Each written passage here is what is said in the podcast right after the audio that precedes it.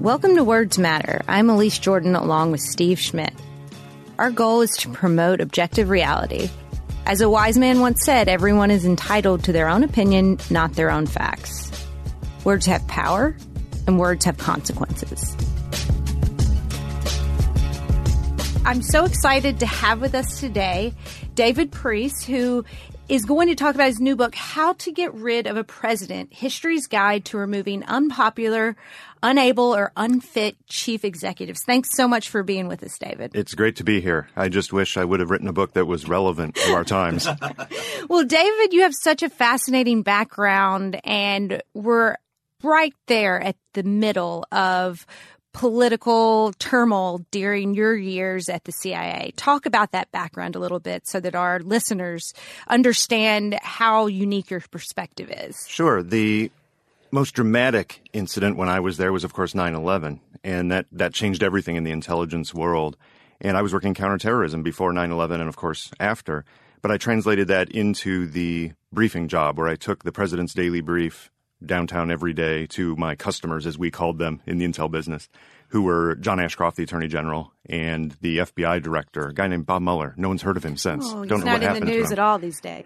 Yeah, so that job is it's the the tip of the spear when it comes to intelligence. Why do you collect all this information? Why do we spend roughly 70 billion dollars a year on intelligence to get it to the top decision makers to make better decisions or at least help them to make better decisions? And that was part of my job is to make sure that that information got to the people who needed it. In this case, those customers who back in those days, every day after my briefing would go up Pennsylvania Avenue and meet with the president who had just received his PDB briefing. So that was my experience with the intelligence side of things and the subject of my first book, which was really about presidents behaving well, people who received intelligence, generally using it, informing their decisions. And I thought I needed to balance it with this book, which is about how presidents break bad. Yeah, it's a book about bad, bad, bad, terrible presidents. And it's darkly humorous, which I take some comfort in because, you know, looking at some of these really extraordinarily troubled executives a century later, they don't, it doesn't seem as bad because we're, you know, out of the line of fire and things calm down and the systems are strong, institutions are strong.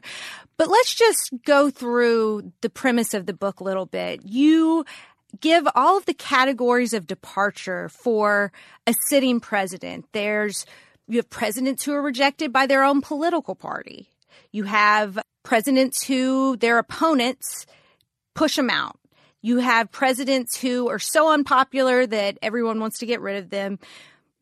Presidents who die, presidents who are assassinated. What are the other categories that I'm missing? The main category, it's actually where I end the book, is the way the founders intended, which is you vote them out.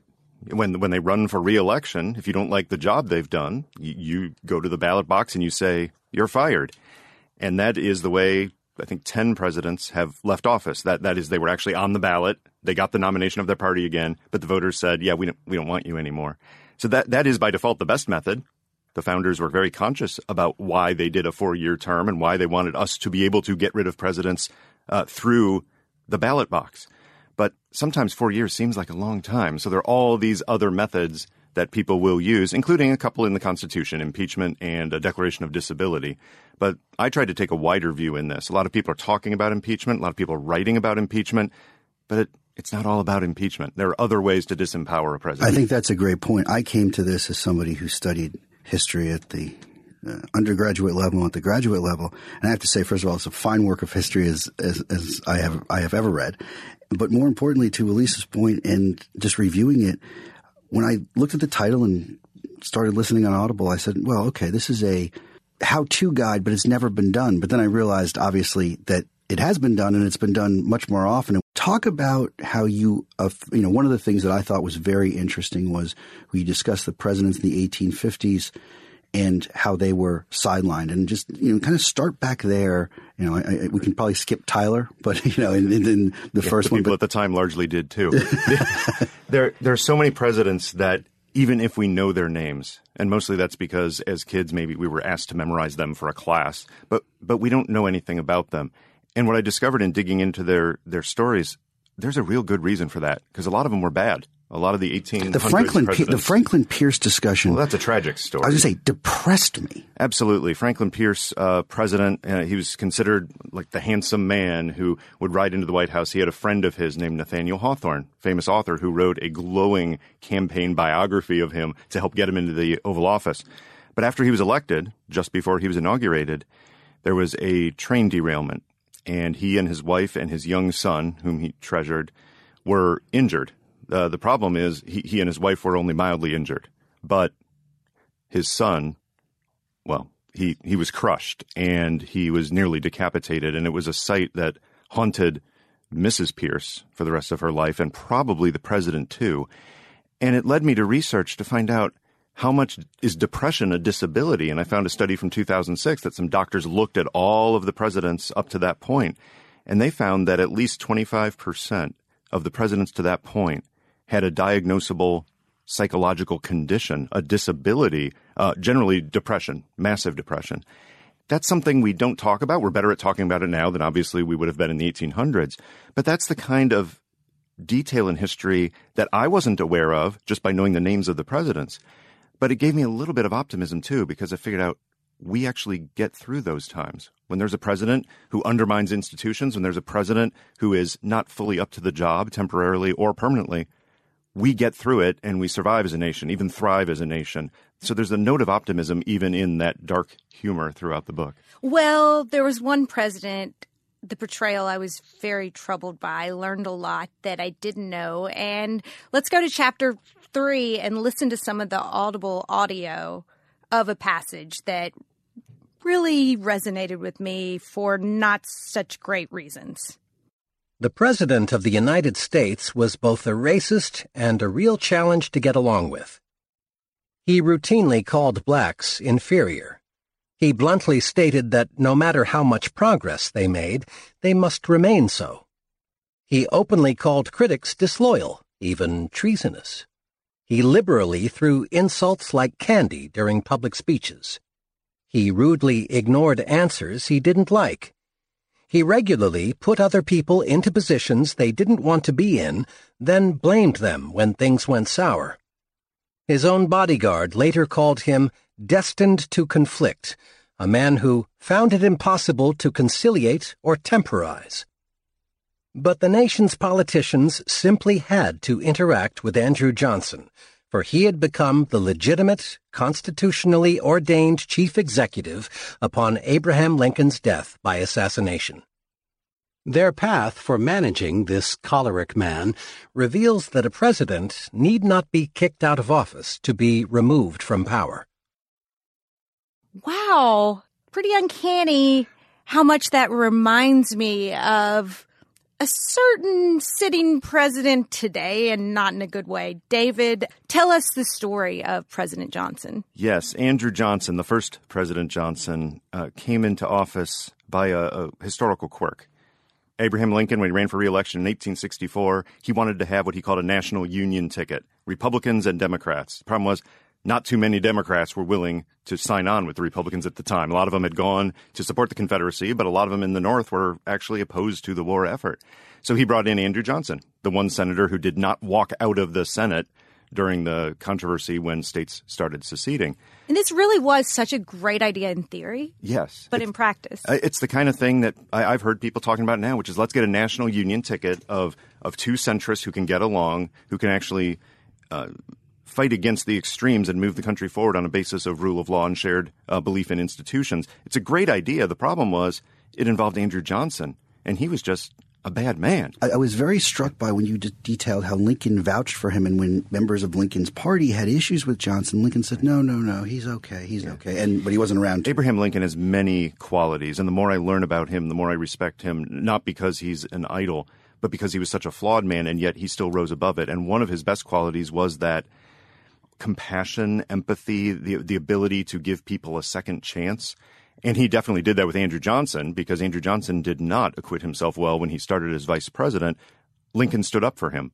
But just a Well, few months later, literally drunk when he started. it appears so. It appears that he liked the whiskey a little too much, and he was babbling at his own swearing-in ceremony.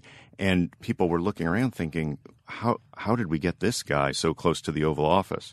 Uh, the the funny thing is, he became president just a few months later, and he actually did a lot of things that Abraham Lincoln probably would not have done. And you had this.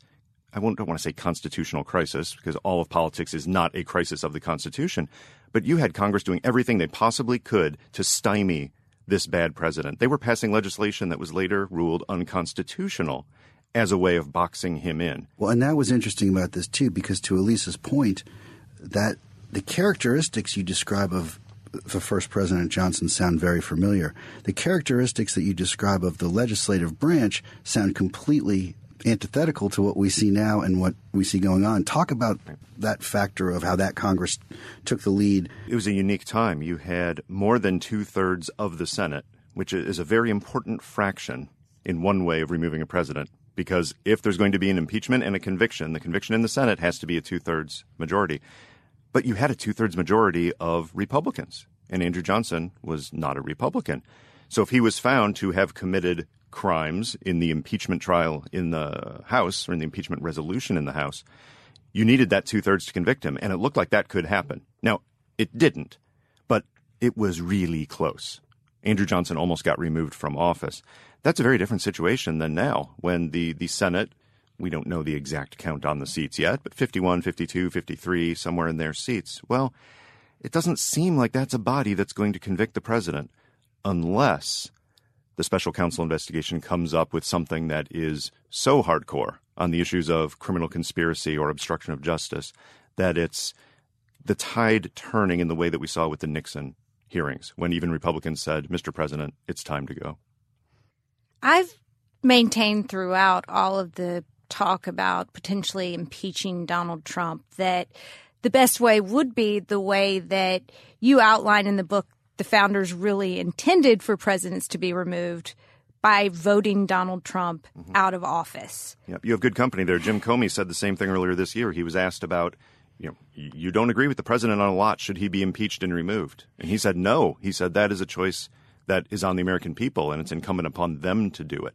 And at this point, what would you say is the biggest lesson you've learned from studying all of these very unique and different scenarios in which a president was unfit for office? Yeah, if it's unfit, which is a different category than unpopular or unable, if it's an unfit president, impeachment is the constitutional remedy, and that is not something to be avoided because it's difficult. And I've heard people say, "Well, it'll tear the country apart. It'll it'll put people into even more conflictual." Mo-.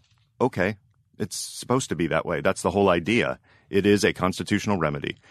Now, it is unlikely to happen for various reasons, but I think anyone who tries to remove a president and is focused only on one option is missing out because there are other ways you can combine these methods to restrict their activities or to put them on notice through impeachment, even if not removal, to put them on notice. You've gone about as far as we're going to let you go. If you go any further, then we might be able to convict you. Um, that's important to keep in mind. Talk about how much job security the founders intended for the commander in chief to really have. They were really conflicted because remember, they had just thrown off the monarchy. They were very fearful of strong executive authority. They did not want to have a, a, king with a different name.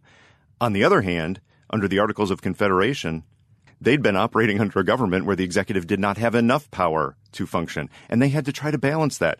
How did they do that? Well, it took some debate, but they finally got to the point we want a president. We want it to be one person and not a group or a council in the presidency.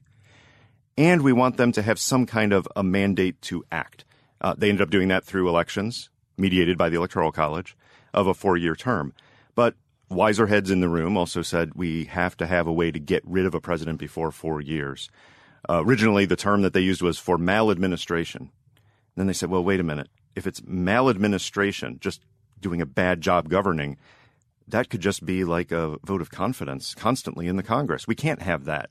So then they move to treason, bribery, and the amorphous high crimes and misdemeanors being the only reasons you can impeach a president. Let's focus on high crimes and misdemeanors for a minute because I think that that's one of the most overlooked when people talk about impeachment. And again, you know, I, I hesitate towards uh, Justice Brennan called original intent uh, nothing more than arrogance cloaked in humility.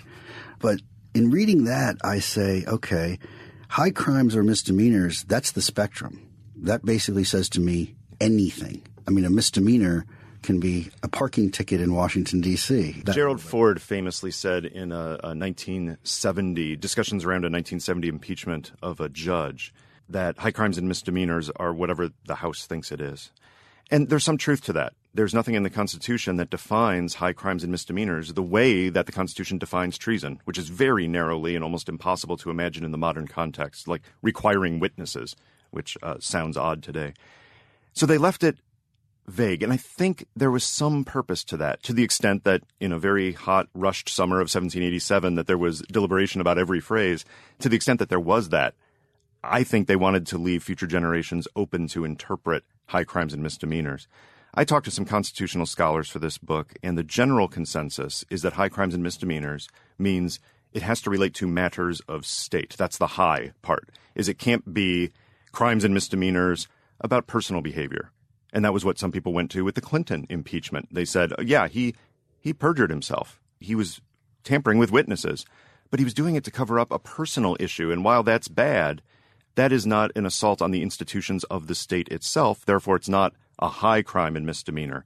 The crimes and misdemeanors language is interesting because that definitely tells you that unlike treason, treason and bribery and the high crimes, which are crimes, that there has to be something short of a crime. But if it's against the institutions of the state, then a high misdemeanor could actually be an impeachable offense. For me, right now, that means things like obstruction of justice and abuse of power, which have been named in impeachment articles before.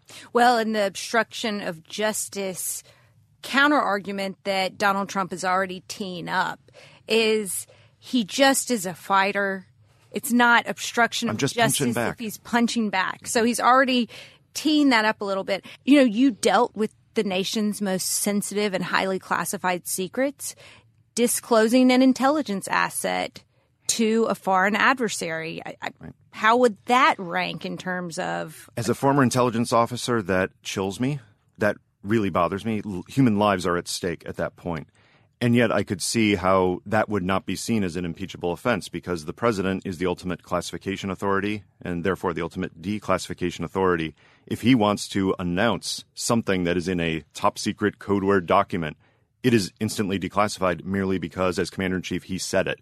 So that's hard to put into the category of a specific crime, but a pattern of behavior of doing that could certainly be seen as someone who's unfit for office, and you could pack that into the high crimes and misdemeanors. Well, the pattern of behavior also being the use of his personal cell phone from the White House residence mm-hmm. and the security level of that phone.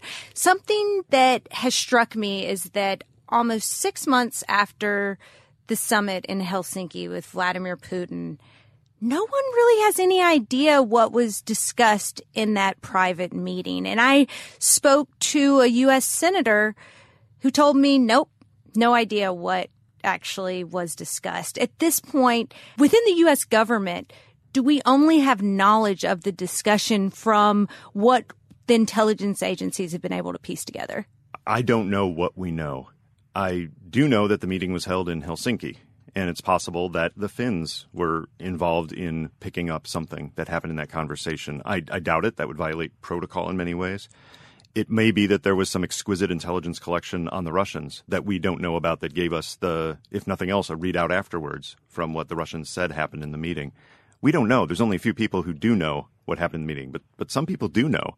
And that is something that I have no doubt that if obstruction of justice is indeed such an investigatory area for Robert Mueller and his team, they're probably using all the tools at their disposal to find that out because that could be relevant to an obstruction of justice charge if there was something in that conversation that related to some of the actions Trump has taken. Something we've heard a lot about in this discussion in terms of getting rid of a president is the presidential pardon power. And I ask you this because in your reading and your research for this book, I find that language interesting too, where it says that everyone talks about it, including the current occupant of the office, that it is absolute.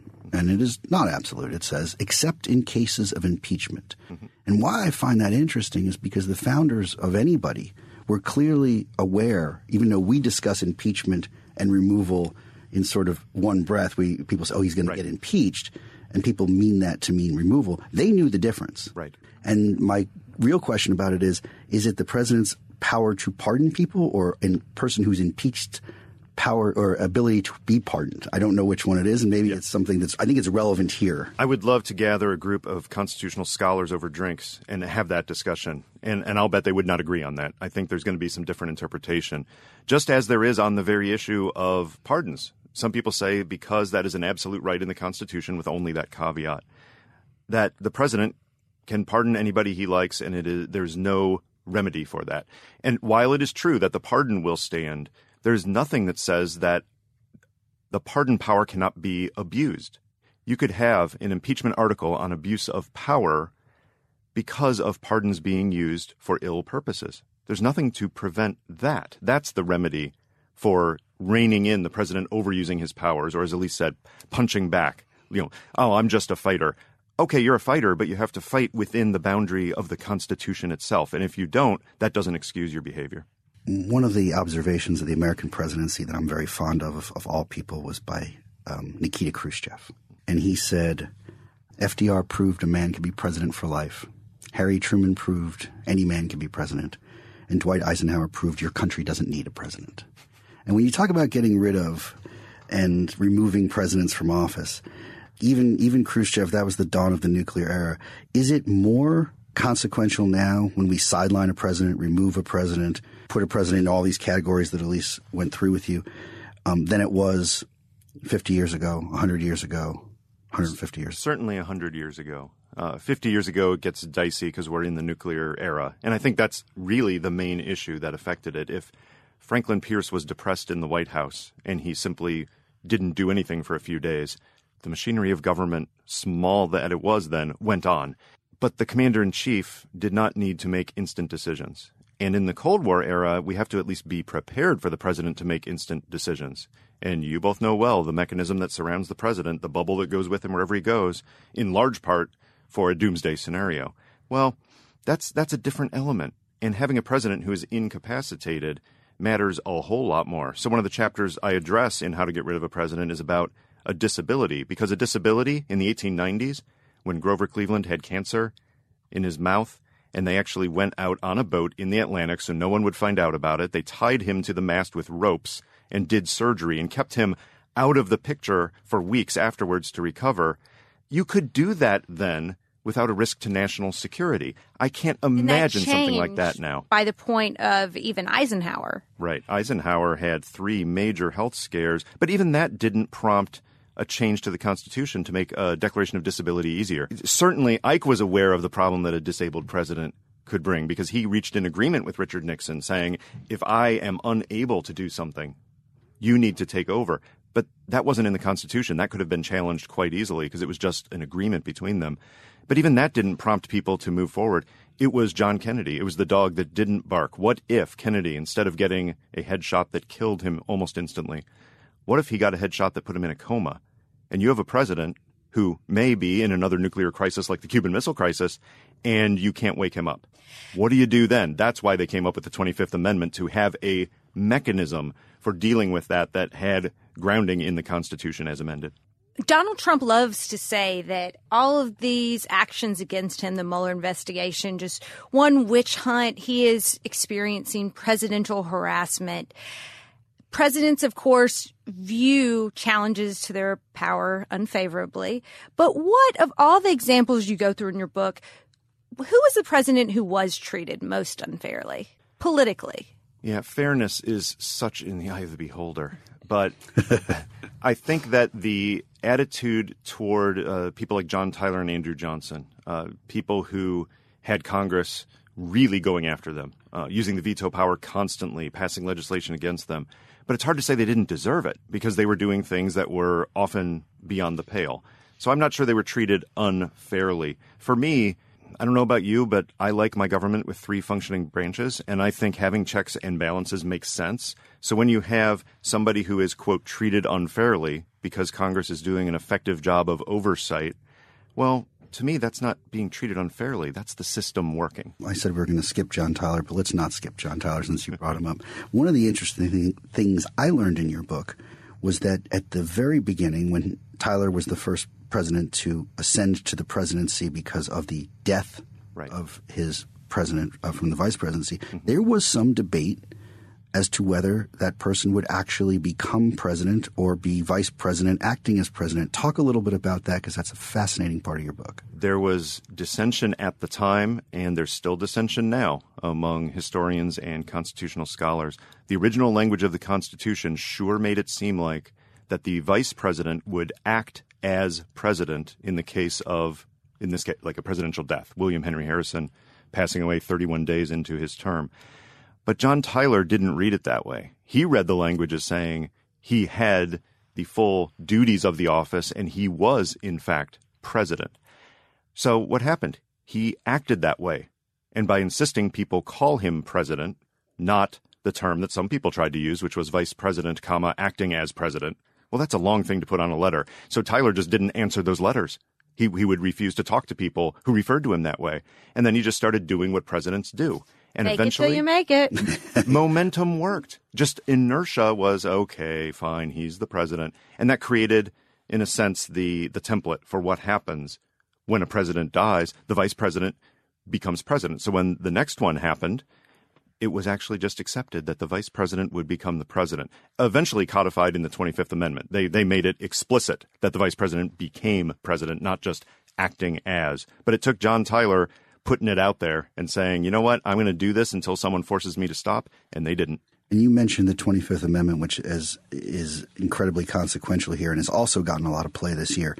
Talk to us about the mechanism for that, and is is that fantasy? Is that as currently constituted, but even just in theory, is it fantasy that a majority of the people picked by the person who they would have to vote to sideline in whatever capacity? Talk a little bit about the operational reality of the 25th Amendment versus our cable news discussion of it. Sure. One one side of it is fantasy, and one side is is clear reality and would happen. Uh, let me deal with the latter first. If there is a comatose president, if there is a president who cannot be woken up, I think that's an easy application of Section Four of the amendment, which is the one by which the vice president and a majority of the cabinet, loosely, or any other body that Congress designates, we'll come back to that, they declare the president is disabled. And I think if it's a case like a coma, that's really what it was designed for, and I don't think there would be much trouble there. So that part's reality. The fantasy is, well, the president is making weird decisions, and is is everything all right psychologically? And you know, we're not sure whether he's really thinking through this the way a rational person would. Uh, Mike Hayden has made the case very well in, in his writings and, and speeches. This president is different than all others in that he doesn't seem to base his decisions on objective reality. Something that's important to this podcast is you make decisions based on truth. And this president doesn't seem to do that. It's more instinctive. It's more it's more gut reaction decision making.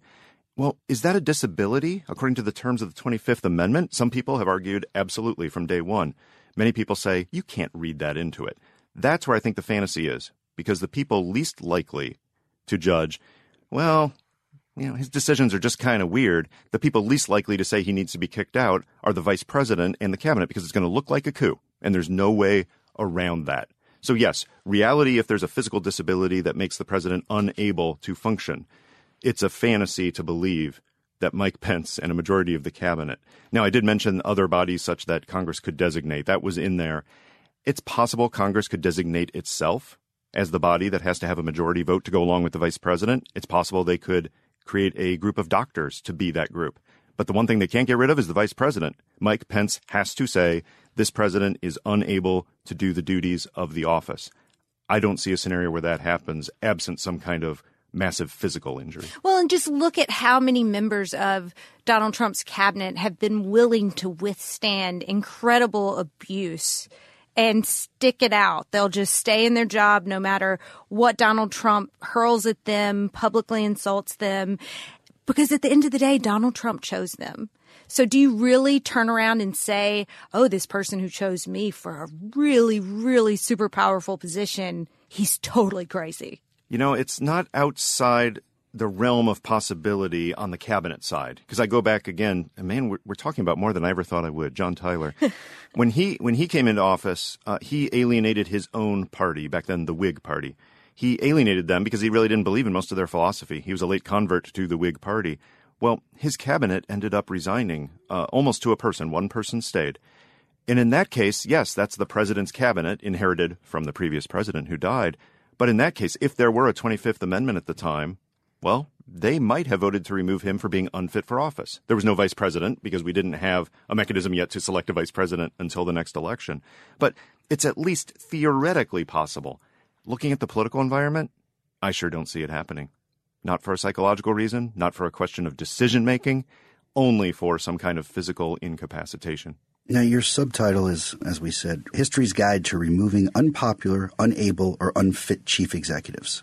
Now, how many of the chief executives you reviewed were all three or even two out of the three? It does narrow it down, doesn't it? Uh, unpopular is a hard thing to measure. It seems easy. What if you got a, major- what, what if you got a minority of the popular vote, something like that? There you go. We've had quite a few of those. Are they unable? That that one seems to. Pro- there's some difference of interpretation there, but unable. It's almost like an on-off switch. Uh, is the person conscious and making rational decisions or not? Okay, and and we've had a few times when we've had presidents who probably were unable. Uh, we mentioned Dwight Eisenhower earlier after some of his health crises. Uh, Woodrow some, Wilson after his heart attack, right? Absolutely. For almost two years of his presidency, his Woodrow Wilson was unable to make most decisions. You know, Melania might be making some personnel moves at the NSC, but Mrs. Wilson. Well, that's a scenario I, I draw out in the, the end of the book to say, can you imagine a scenario like Woodrow Wilson today where there's a massive stroke? The president is in the bedroom. N- nobody sees him except for his wife, his doctor, and a few family members for months at a time and the wife and the doctor go out and say, everything's fine. He's okay. We are relaying his decisions to you, the cabinet, the vice president, all the others who cannot see him. It seems like in today's world, we would be all over that and we would say, clearly, this president needs to be declared disabled. But on the other hand, if Melania and the White House doctor were to say, no, he's fine, is Mike Pence going to say, I don't believe you? Or is he going to give it another day to see what happens? Is he going to give it another week to see what happens? I find that that could repeat itself. We've seen the incredible capacity of Donald Trump's enablers to let him break norms, to let him treat the press as if they are the ones who are privileged to have access to him, not as if it is a right of the American people to have transparency on the part of those they elect to serve them it really is so scary. And that's why I think this is such an important book for the moment, just for people to read and to think thoughtfully and soberly about what all of this really means when you have a president who is all 3 mm-hmm. unfit, unable, and then uh, unpopular, which popu- the popularity question, I think, is the most easily discarded because someone can be really bad and still be very popular, as we've seen quite often in world history. Absolutely. And each of those conditions, unpopular, unable, unfit, point to different remedies. Unpopular, the default is you wait to the next election and, and you vote him out. Unable, well, we have the 25th Amendment, and that's probably the dominant mechanism if someone's truly unable. Unfit, well, if you can't wait four years, try the impeachment process or move to one of the more nefarious methods. And obviously, not recommending assassination, something that's the use of force, is why we're great as a country. Unlike most countries in the world, we do not think it's an established norm that removing a president by dragging them out of the out of the uh, executive mansion or by killing them is okay. It's not. The assassins in history were not lauded afterward. Uh, they were they were reviled. But there are other methods, like undermining the president while he's in office, that you can do, even if impeachment doesn't work. That's an ethical slippery slope to undermine the president. You're undermining new institutions in order to try to defend the institutions the president himself is violating. So it gets really tricky. Well, and it's the God complex that bothers me the idea of usurping the democratically elected leader, whether you like him or not. Right. So I don't know what the right ethical call is in that situation. I feel like it is the president is the president until we go through the process as the founders. I, I made the argument recently on the Lawfare blog that that is a slippery slope that you really can't go down absent something like literal mass murder. If the president of the United States is about to enact the nuclear codes to annihilate 100 million people, just because he feels like it with no national security justification, we would understand somebody who stepped in the way physically and prevented him from doing so. That person would then have to accept the consequences of violating the commander in chief. But I think people would say that that's an ethical dilemma that we can understand why somebody would do that. Short of that, if it's, I'm going to take a piece of paper off of his desk that's revoking a free trade agreement with South Korea, as Bob Woodward told in the book Fear, that is not killing 100 million people. That may be a policy you disagree with, but what gives you the right to make policy on behalf of the president who was the one elected? Once one person in the government decides they know better than the president what the president should do, where does it stop? Because there's a whole lot of federal employees who could be making that decision, and then you have chaos. I was going to say, in your reading of the Constitutional Convention of 1787, I don't think the staff swipe veto was discussed in those proceedings at all. I did not see it. Ben, ben, Franklin had some long speeches that he had others read to the convention because he was quite quite old at the time. But even even Ben did not put that in there. I would be curious if you have a prediction, if you were going to guess who you think is the anonymous New York Times author. My suspicion, and, and, this is not based on knowledge, this is not based on talking to people at the Times.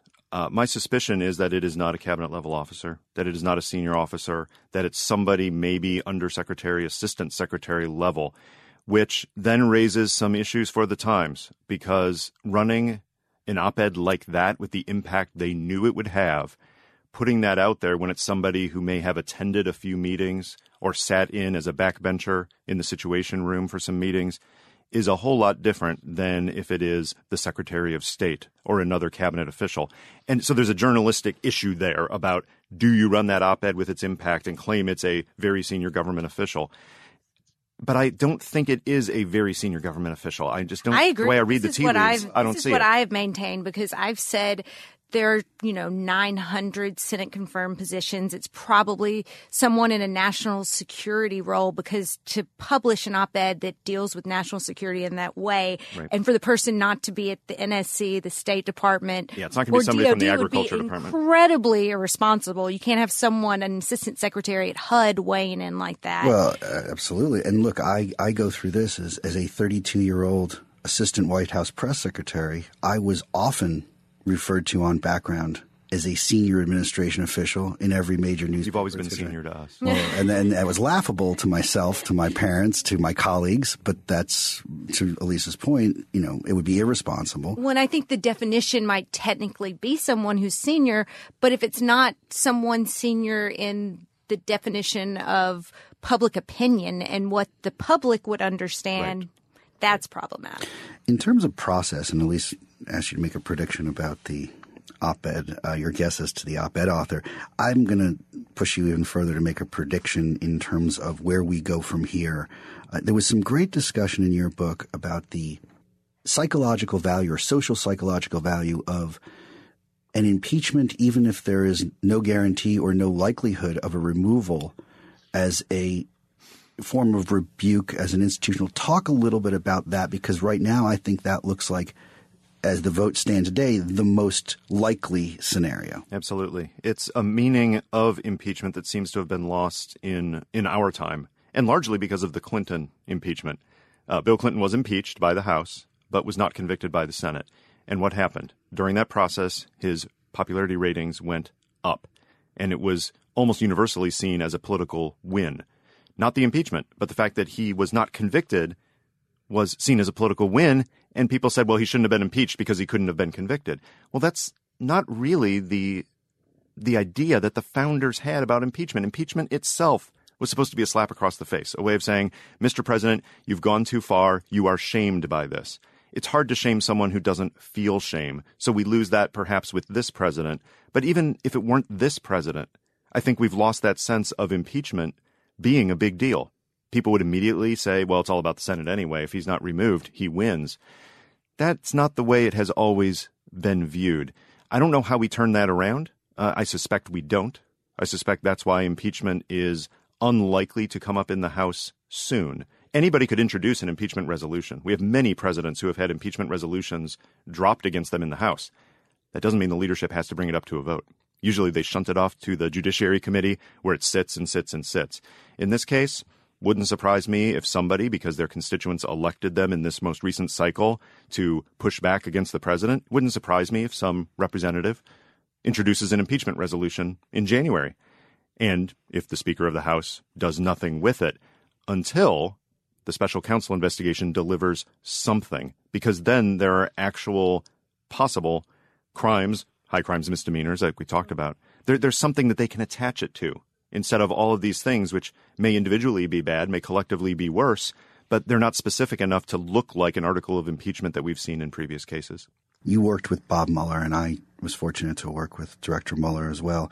And one of the things that sticks out with anybody who's ever been in a room briefed, been in a meeting with Bob Mueller, is how disciplined he is, and how thoughtful he is, and how careful he is, and how by the book he is. Talk to us a little bit about what you think he will produce in terms of, and I'm specifically thinking of this debate around can a sitting president be indicted or not? There's been a precedent, obviously, where we've had an unindicted co-conspirator. Let me hit a few different angles on this. Uh, one is about Bob Mueller, the person, and I think what you've said uh, it it describes the reality that I experienced with with Bob Mueller. He he does his job. He does it exceptionally well. And I'm in the camp. I, I, I despise the idea of Trump versus Mueller and all the memes that are putting them as if it's some kind of a, a cage match. Uh, that feeds into a Trump narrative, and, it, and it's not reality. That's not what's happening. What we have instead is Robert Mueller leading an investigation to try to find what the objective truth is, to try to find out what words the president said and when he said them, because I've heard that words matter. Words do matter. That's what I've heard. so I, I, I think that that is the, the context for the Mueller investigation my experience with him, I was briefing him after 9 11 with some very detailed information about terrorist plots, among many other things. What I saw him doing was, was remarkable. He was operating at both the strategic and the tactical level, often at the same time, sometimes in the same sentence that he would say to me.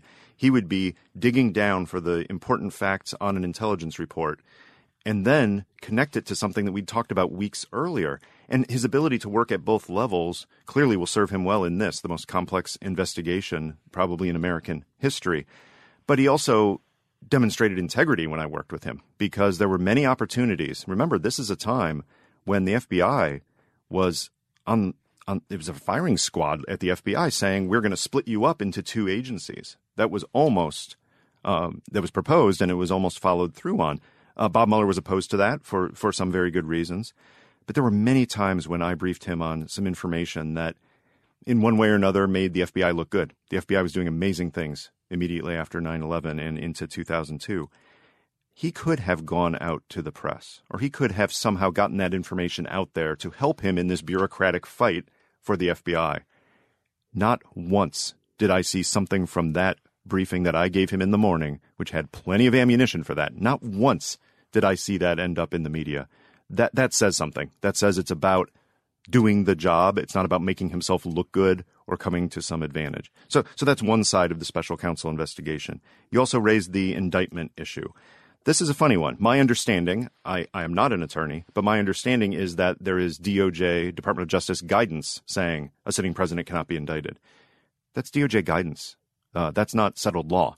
So, so that itself could change even if the president can't be indicted, well, th- there are two things that can happen.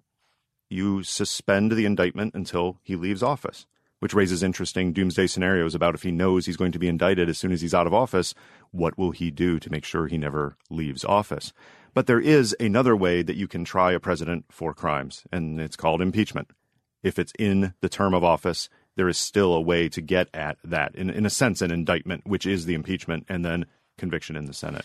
On that note, because that's really dark. And I don't want people to think that this is a book that is completely hopeless. I think actually anyone who's anxious about the Trump presidency can read this book and be reassured that the institutions have worked and the system has worked. And that's why I think it's a very important book for the moment. And thank you so much, David, for coming in and well, sharing with you. us. And, I, am glad you ended on that note because that, that's where I get to. It's easy just to go dark and look at all these bad presidents and say, we're really horrible at this as a society. We elect bad people and these methods don't always work. That's one way you could look at it.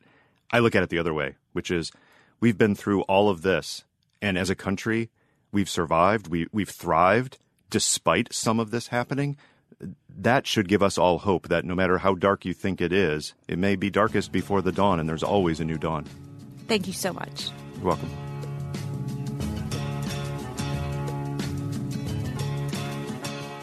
We want to thank our partner Audible. If there's a book you like, and we read a lot of them around here, chances are you can find it on Audible. You can choose three titles every month one audiobook and two Audible originals that you can't hear anywhere else. You can listen on any device, anytime, anywhere, at home, at the gym, or running errands, or on the subway. We put out some important and relevant titles like Steve Kornacki's The Red and the Blue, Tom Ricks's Churchill and Orwell, Born Trump by Emily Jane Fox, Profiles in Courage by John F. Kennedy, and Columbine by Dave Cullen. All of those titles into the Words Matter library. And Steve, tell them about our Words Matter special offer. Right now, for a limited time, you can get three months of Audible for just six ninety five a month. That's more than half off the regular price. So get yourself to listening. While you're at it, think about giving the gift of Audible to someone on your list. Go to audible.com slash words matter or text words matter to 500 500. That's audible.com slash words matter or text words matter to 500 500. Audible, because words matter. That's right, Audible, because words matter. Thank you for listening to Words Matter with Elise Jordan and Steve Schmidt. For more information on our show and hosts, visit wordsmattermedia.com. Please rate and review Words Matter on Apple Podcasts and other podcast providers. Right now, I have to tell you about an amazing new service I found called FrameBridge. They make it super easy and affordable to frame your favorite things from art prints and posters to travel photos that are on your phone. I'm particularly obsessed with this service right now because I'm in the middle of a home renovation and have been trying to find great art for my walls, but it's super expensive to go to a store. And it's also quite annoying to have to lug around your poster or your family photo or your piece of art. So you can just go to framebridge.com and upload your photo and it makes it a lot easier. Or you can put your special item in their own packaging and safely mail it in to them. You can preview your item online in any frame style, and they have a ton of options, and you can also get free recommendations from the in house talented designers. Then they custom frame your item and deliver your finished piece directly to your door, ready to hang. Instead of all the hundreds you'd pay at a framing store, their prices start at $39 and all the shipping is free. Plus, our listeners will get 15% off their first order at framebridge.com when they use our code WORDS, W O R D S. I'm looking forward to framing a custom watercolor of my overly spoiled corgi Bobby sneakers and putting it in our wall on a huge place of prominence just because the dog doesn't already dominate our household enough. So you can follow my lead and get started today for the perfect gift for weddings, birthdays, or special events. Go to framebridge.com and use promo code WORDS to save an additional 15% off your first order. Framebridge.com, promo code WORDS, W O R D S.